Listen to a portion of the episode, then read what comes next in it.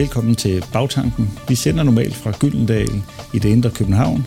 Nu er vi rykket til Aarhus, hvor vi sender fra forlaget Systheim. Her har vi inviteret en række markante jyske stemmer til samtale om emner som nationalstat, lykke, journalistik, utopier. Mit navn er Morten Hesseldal. Velkommen til.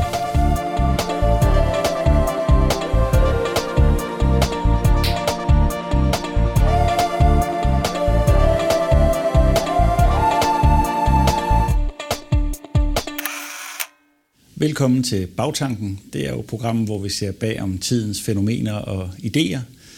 Og i dag skal vi tale om noget, som ofte vækker stærke følelser. Vi skal tale om det nationale. Og til det har vi inviteret dig, Michael Bøfs, i studiet. Historiker og forsker og her senest øh, forfatter til en lille bog i, i øh, Aarhus Universitets serie om tænkepauser, øh, om nationalitet. Og jeg kunne passende starte med at spørge, hvorfor det vækker så stærke følelser, hver gang man kommer til at tale om det nationale? Det er simpelthen fordi det nationale ligger meget dybt i øh, det enkelte menneskes bevidsthed. Det er så at sige et baggrundstæppe, som vi som mennesker handler ud fra og forstår os selv ud fra. Hvad vil det sige, at, at det er det, vi handler ud fra og forstår os selv ud fra? Er det, er det det, der inspirerer os, eller hvad, er det, er det, får vi nogle idéer derfra, eller hvad er det, der gør, at du bruger udtrykket det baggrundstæppe? Jamen, med baggrundstæppe mener jeg, at vi faktisk slet ikke ser vores baggrundstæppe. Det nationale er noget, som vi ofte ikke er bevidste om. Jeg er sikker på, at dengang du var barn og ung, ligesom jeg selv, så var det sådan, at vi slet tænkte på det nationale. Det var noget, der tog, blev taget for givet, og det er jo netop det ved det nationale, som, er, som gør så vanskeligt, især når det pludselig bliver et politisk spørgsmål. Det er noget, som vi ligesom har taget for givet, som er en del af, af os selv, vores personlighed, hvem vi er, at det lige pludselig bliver skudt frem, og noget, vi skal til at være bevidste om. Øh, en af mine pointer i min lille bog, det er, at det nationale ikke er så meget noget, vi, vi ja, har, eller national identitet er ikke så meget noget, vi har, som noget, vi gør. Vi vi gør ting på en bestemt måde, fordi vi har en tilknytning til vores land, og vores land har nogle institutioner, som har formet os. Mm. Når du bruger udtrykket tæppe, et baggrundstæppe, så kunne du måske også prøve at pege på, hvad der er vævet, hvad der er vævet inden det tæppe. Hvad består det af, det tæppe her? Altså nogle af de, de tråde, der er trukket igennem det. Ja, altså nu er jeg jo historiker, så vil jeg selvfølgelig sige, at starte med historien og sige, at historien, den, den, den, har, den har lagt nogle tråde ind i det her tæppe. Det er helt givet. Det er det, som, som, er, som er udgangspunktet for de institutioner, vi har i Danmark, og med institutioner, der kan mene mange ting, der kan mene sådan noget som, som vores folketing, vores folkestyre, vores øh, velfærdssystem, folkekirken osv., men institutioner er meget mere end det. Det er også bestemte måder at gøre ting på så at sige vores vaner og skikke, øh, sådan som vi gør tingene på en måde, så vi mener, at det er den normale ting at gøre tingene på. Så historien har selvfølgelig former, og så historiens institutioner. Det, det er meget, meget vigtigt. Så institutionerne, den måde, vi har levet med hinanden på, og, og den kultur, som ligesom er den danske, det er det, der har skabt den danske ja. nationalitet. Ja, jeg, jeg har faktisk her øh, i den her weekend, der da jeg skulle forberede den her samtale, så gik jeg ned og så læste jeg Ludvig Holbergs beskrivelse af, af danskere og nordmænd. Det er i begyndelsen af 1700-tallet. Dengang talte man også om nationale, men på en helt anden måde end i dag. Man talte om nationerne, den danske nation og den norske nation, og så var vi de førte en, en stat på det tidspunkt. Men der, der, der udpeger han forskellige ting, og det var noget, som var meget interesseret i 1700-tallet, det der med at sige, hvorfor er der forskel, og hvad skyldes forskellene? Og det filosoferer Holberg over. Og det sjove er, synes jeg, når man læser hans beskrivelse af danskerne, at der er faktisk træk i vores mentalitet, fordi det, ligger, det nationale er en del af vores mentalitet. Der er faktisk træk fra den gang, som øh, fra i dag, som man kan genkende i 1700-tallet. Så, så vores nationalitet er måske noget meget sejt noget. Hvad er det for træk? ja. Hvad er det for træk? Ja, men det, ja, men det er for eksempel det, at øhm, at vi øh, måske vi har sådan et paradoks. Vi, vi både kan være meget, meget stolte af det danske samfund og hvad vi har præsteret. Men vi, udadtil har vi også et stort mindreværdskompleks, og det havde danskere også dengang. Så de får jo ud i, til de store byer i Europa for at lære sig i modsætning til i dag, for at lære sig de europæiske sprog. Dengang der skulle man lære de europæiske sprog for at vise, at man var en civiliseret nation. Og Holberg konstaterer også, at vi faktisk var blevet forholdsvis civiliseret der i 1700-tallet. Men den der, den der, øh, det der mådehold, den der sådan lidt øh, altså mindre værtskompleks, den der forestilling om, at øh, vi, vi skal ikke prale for meget, jamen den kan man da godt møde hos, hos mange, mange danskere i dag. Interessant. Ja. Du nævnte, at det kunne være et problem, når man pludselig bliver meget bevidst om det nationale, når det ikke længere er et bagtæppe, men nærmere, jeg ved ikke, om man kan sige fortæppe, eller noget, man står og stiger ind i, eller skal forsvare og redegøre for. Hvad, hvad mener du med det? Jo, men det er jo fordi, vi, er, vi lever i en tid, og har gjort det i hvert fald de sidste 30-40 år, hvor der er kommet mange mennesker med anden etnisk baggrund til Danmark. Og det er lige pludselig bevidstgjort os som det nationale på en ny måde. Vi har været vant til at måle os op mod tyskerne og svenskerne, og så var der pludselig en ny gruppe, øh, som, som kom ind. Og så kom der en, en diskussion om, om danskhed. Og nu snakker vi om det nationale, men der er jo, er jo sådan en danskhedsdiskussion i, i samfundet i øjeblikket. Øhm, og det, det har selvfølgelig det har noget med hinanden at gøre, mens jeg alligevel er lidt skeptisk over for selve begrebet danskhed, fordi det er fuldstændig umuligt næsten at få has på og finde ud af, hvad der egentlig ligger. Det er et meget uhåndterbart begreb. Men, men hvis man siger, at, at, det, at, at, at kultur jo øh, både er noget, der kan fortælle, hvem jeg er, og ligesom give mig, tænker jeg, også en eller anden form for identitet. Men det kan også være noget, og det er måske en af grunden til, at det kom frem i de senere år, der kan fortælle, hvem de andre ikke er, eller at de andre ikke er danske. Ja. Det er ligesom to måder. Det ene det er noget, der ligesom kan give en stolthed. Ja. Jeg er dansker, jeg ja, er på ja. den måde. Mm. Og det andet det er, at jeg kan fortælle dig, du er ikke dansker, fordi du er ikke på den og den måde. Ja, fordi du ikke er... Ja. Og, og, og øh, der er det egentlig interessant for eksempel øh, med hensyn til sprog. Altså rigtig mange danskere, de vil gerne kunne tale rigsdansk. Og, øh, men så, har vi, så er der selvfølgelig også dem, der taler dialekt, dem, der taler. Og det, det har vi jo... Ja, det har, men der er en særlig historie om det der med at tale dialekt, øh, og vi kan drille hinanden med, øh, med, med dialekterne, men dybest set så synes vi jo også, at det er lidt øh, sødt og fint, at vi har dialekterne. Så det accepterer vi, men til gengæld er vi meget snæversyn med hensyn til folk, der ikke der taler med fremmed accent. Der er vi måske, så, så, så det bliver de udgrænset og siger, at det er ikke rigtigt dansk. Og det er jo, det er jo, som, det er jo problematisk, fordi øh, nu snakker om vores bagtæppe. Et af bagtæpperne, det er jo også en af trådene, det er jo også det, sprog, det sproget. Og det er måske sådan det, det allervigtigste for, at man i, i det hele taget øh, kan definere som dansker, det er, at man kan tale dansk. Noget tyder på, at dialekter er presset i de her år, og de, de, de spiller en mindre og mindre rolle. Nogle steder de er nærmest ved at forsvinde. Øh, er det et problem, tænker du, for et lille land som Danmark, at der er noget af den her forskellighed, der til synligheden øh, fader ud, for at bruge et engelsk udtryk? Jamen, det synes jeg. Mm. Nu bor jeg selv i øh, Holstebro i Vestjylland, men jeg lyder måske ikke så vestjysk. Jeg har også meget blandet baggrund. uh, men uh, det, som dialekterne kan minde os om, det er, at Danmark ikke er så kulturelt homogen, som vi gerne tror i dag.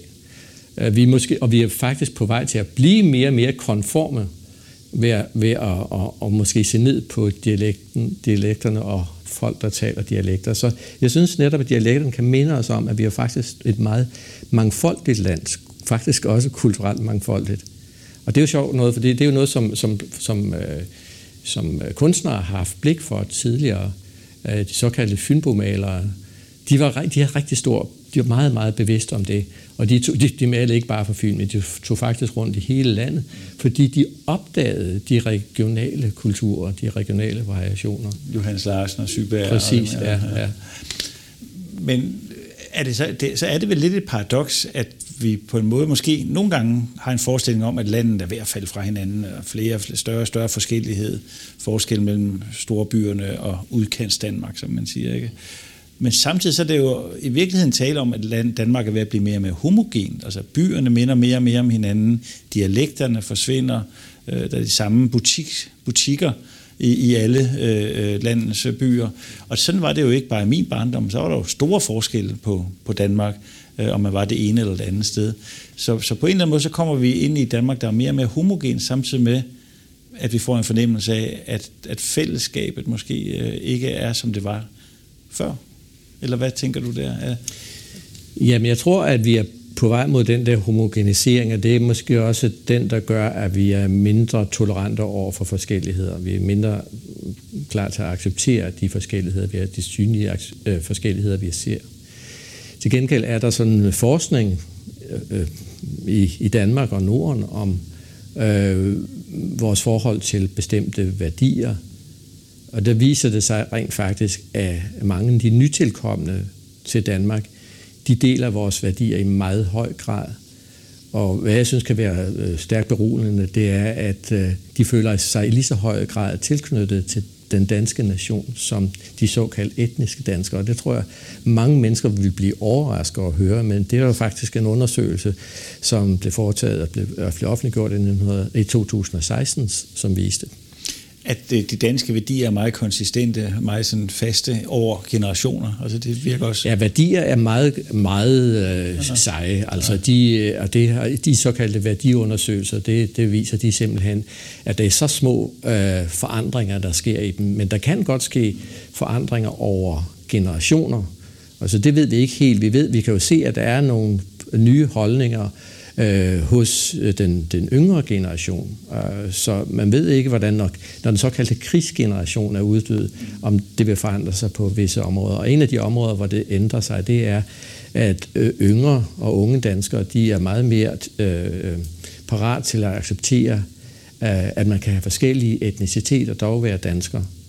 Øh, så, så der, på den måde er, er man ved, kan man øh, registrere, at folk de udvider deres forestilling om det danske, hvilket jeg personligt synes jeg er rigtig udmærket. Men øh, det betyder ikke, at de ikke føler sig knyttet til den danske nationalstat, og de ikke går ind for en dansk nationalstat. Som øh, en forsker bag den her undersøgelse i 2016 sagde, så at så er unge danskere, de er stadigvæk danskere i Europa. Det er ikke sådan, så at de bliver mere europæiske. Det er heller ikke sådan, som de bliver pludselig står frem som verdensborgere. Øh, men alligevel så accepterer de det at være dansker. Det er ikke så meget og har, ikke har så meget at gøre med, at man præcis deler kultur på alle områder og levevis på alle områder. Men hvis jeg skal prøve at forstå det lidt mere præcist, altså øh, det at være dansker, det er en, en, en geografisk bestemmelse, at der er en grænse, og der er her er Danmark.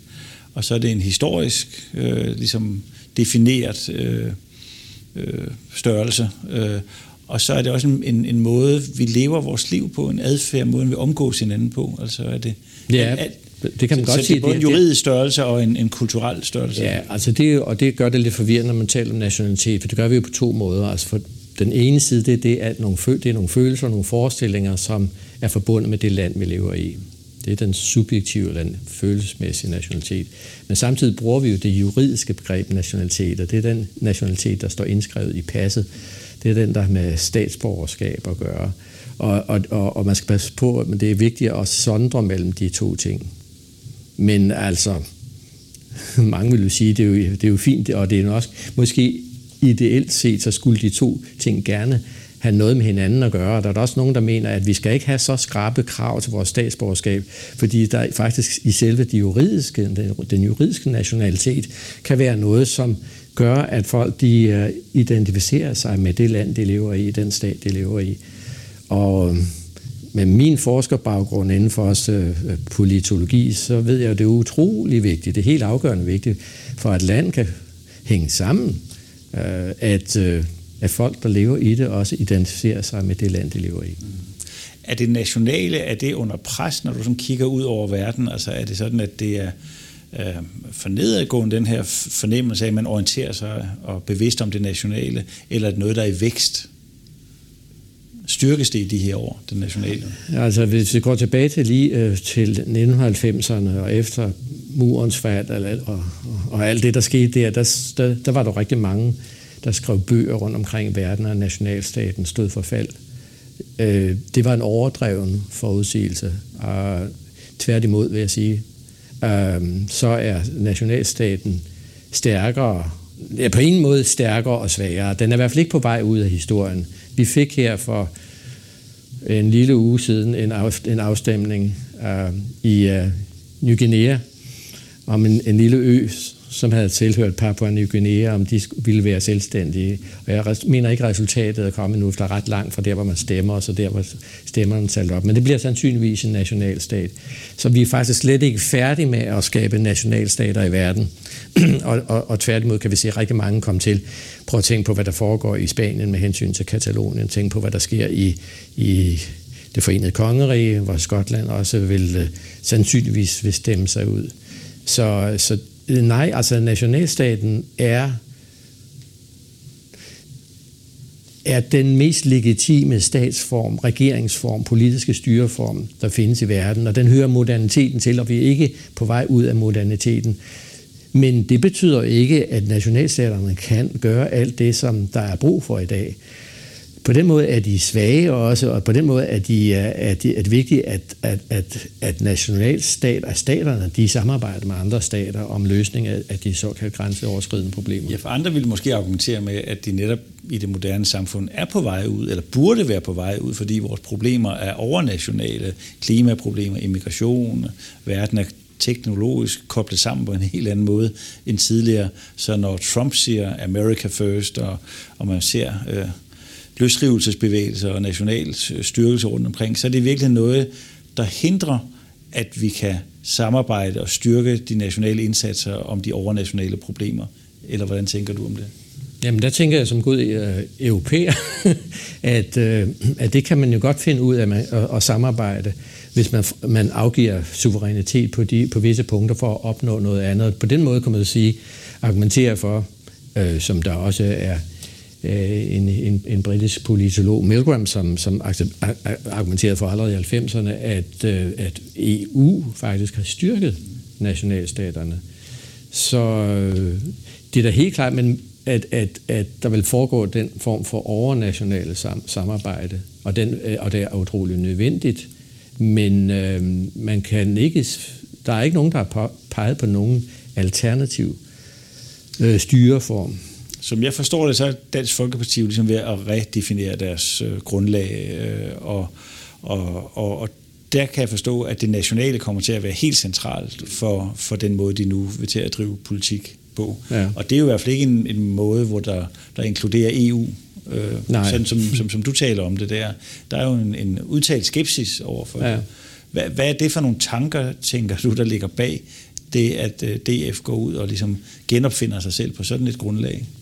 Ja, der var en speciel lejlighed til, at de, at de gjorde det, og det var, at de var, at de var ikke, at de stod pludselig øh, udfordret fra nogle partier, som åbenbart var endnu mere nationale øh, end Dansk Folkeparti. Det, det er svært at forestille sig, men det, der var der så nogen, der hævdede, at de var et mindste. Ikke? At man har undertonet det, og var mere blevet et socialdemokratisk parti. Øh, og øh, så det var et led i deres strategi, at de ville så understrege, at, nu, at de var det nationalt konservative parti. Så det er jo nok det, der ligger bag strategien. Men meget af, af den politik, som netop siger, at nationalstaterne skal stå alene, den er efter min opfattelse et resultat af en dårlig analyse. Mm-hmm. Fordi sådan hænger verden ikke sammen i dag, og sådan kan vi ikke løse de store problemer, vi står med. Men det virker jo alligevel som om, når man kigger ud over dansk politik, så er en øh, forestilling om det nationale, om Danmark, har jo ligesom fået en revival. Altså Socialdemokratiet taler jo også meget om det. Man hører også SF og Ida Augen, øh, Jakob Mark og andre, øh, Peter Dragsted fra Enhedslisten, også sådan ligesom fremhæve Danmark faktisk som, som noget positivt, og måske ovenkøbet ved nogle af dem som en ramme, hvor man ligesom kan etablere et velfærdssamfund. Ja. Ikke? Men, så det er ikke en det, højere ting? Det nej, det er, nej det, er netop, det er netop ikke en, en højere ting, men det har den politiske diskussion om danskheden gjort det til. Uh, og jeg tror, det, det er blandt andet, man ser og sker på venstrefløjen, som er blevet en national del af den. det er, at man er blevet klar over, at det ikke er en, en højrefløjssag, man står med.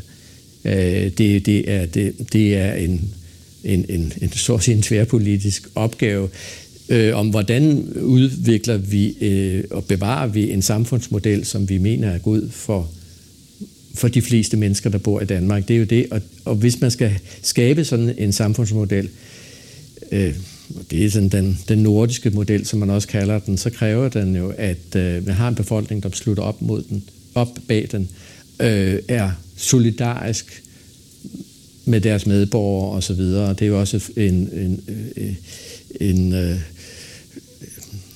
kriterium for, at man kan have et velfungerende demokrati. Så jeg tror faktisk, at i stedet for at tale om, at Socialdemokratiet er glædet mod højre, så tror jeg faktisk, der er sket en, en bevidstgørelse om, at vi har faktisk nogle værdier, som, som nogle nationalværdier, nogle nationaltraditioner inden for vores øh, samfund, som, som er vigtige. Øh, og det er faktisk ikke en idé, som de selv har fået.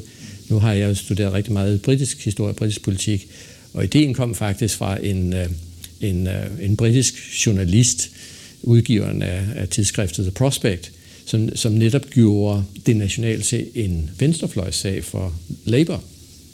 Ja, for, kan du prøve at hjælpe lidt, hvis du skal prøve at beskrive det nationale med en venstreorienteret optik og efterfølgende med en højreorienteret optik?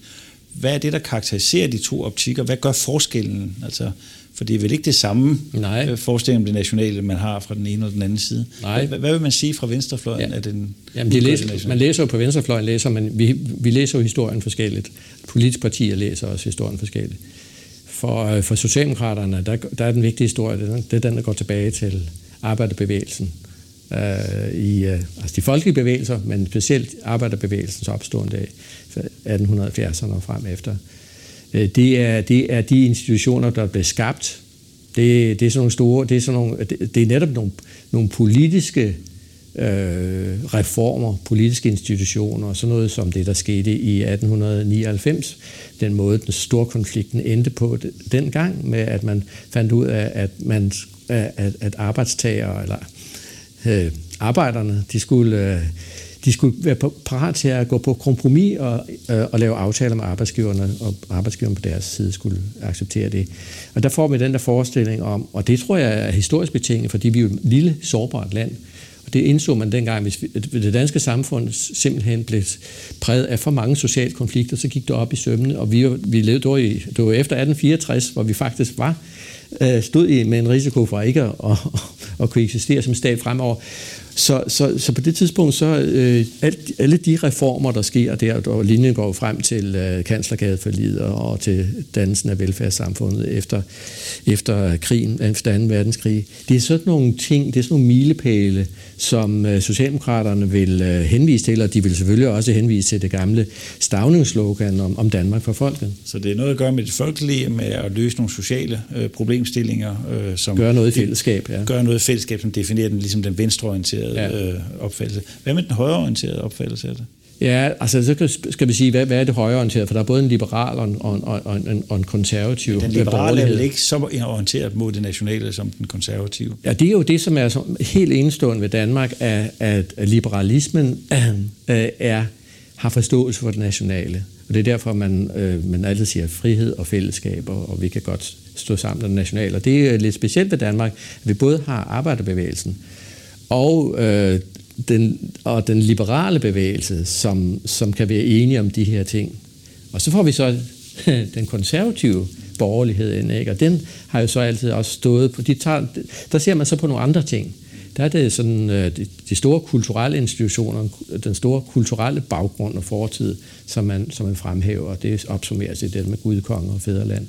Men, men det sjove er så at netop, at de her tre øh, ideologiske linjer, som vi har talt om, at de kan faktisk gå sammen om det nationale, og jeg tror faktisk, at det er derfor, at det nationale har den styrke, det har i, i danskernes bevidsthed. Det man så med Lars Lykke, da han meldte ud her ved den seneste valgkamp, at man godt kunne forestille sig en regering bestående af Socialdemokratiet og Venstre, at det er et udtryk for, at der virkelig er en meget, meget stor fællesmængde, fælles forståelse, også når det handler om det nationale, mellem de store partier, Socialdemokratiet og Venstre? Ja, nu er der jo ikke så stor forskel ideologisk mellem partierne, når det kommer til, til praktikken, så at sige. Så selvfølgelig har vi en, en lang tradition for konsensus, og vi ligger tæt på, partierne ligger tæt på hinanden. Men man kan godt se, sige, det er, er også et spørgsmål om, om, om det nationale. Og baggrunden er jo, at øh, Løkke Rasmussen han ønskede nogle, nogle store nationale kompromiser, og han mener, at der er faktisk nogle, nogle store spørgsmål i det danske samfund, ikke mindst forhold i, i udlændingepolitik, men det kan også være klimapolitik og andre ting, som gør, at nu har vi virkelig brug for at mobilisere det nationale, fordi det nationale netop bygger på ideen om, at vi gør noget i fællesskab. Øh, og hvis vi gør noget i fællesskab, det er sådan en virkelig dansk øh, tradition at sige det, så kan vi udrette noget. Så ja, det, det, han ville jo ikke tage ordet i sin mund, men det er interessant nok, at der måske netop ligger den der forestilling om, at danskerne kan gøre noget, vi kan skabe et bedre samfund, sådan som vi gjorde helt tilbage i 1800-tallet, da vi havde de folkelige bevægelser, og det er det, vi har brug for at stå sammen for at, øh, for at løse de her alvorlige problemer, vi står med. Så du er ikke så kynisk, at du siger, at det bare var et forsøg på at klamre sig til magten. Du ser det faktisk, at der var en reelt ønske, og, og også at der var en, en mulighed for, at man kunne lave det her bredere øh, nationale kompromis. Ja, og personligt set, der har jeg man ikke så meget imod det, fordi jeg, jeg tror faktisk, det er en styrke ved Danmark, at man, man, man kan gå, kompromis, gå på kompromis for at løse store spørgsmål. Michael Bøs, tusind tak, fordi du kom her og gjorde os klogere på det nationale historisk set og op til vores egen tid. Og tak til seerne, fordi I kiggede med i denne ombæring af bagtanken. Vi er snart tilbage med et nyt program.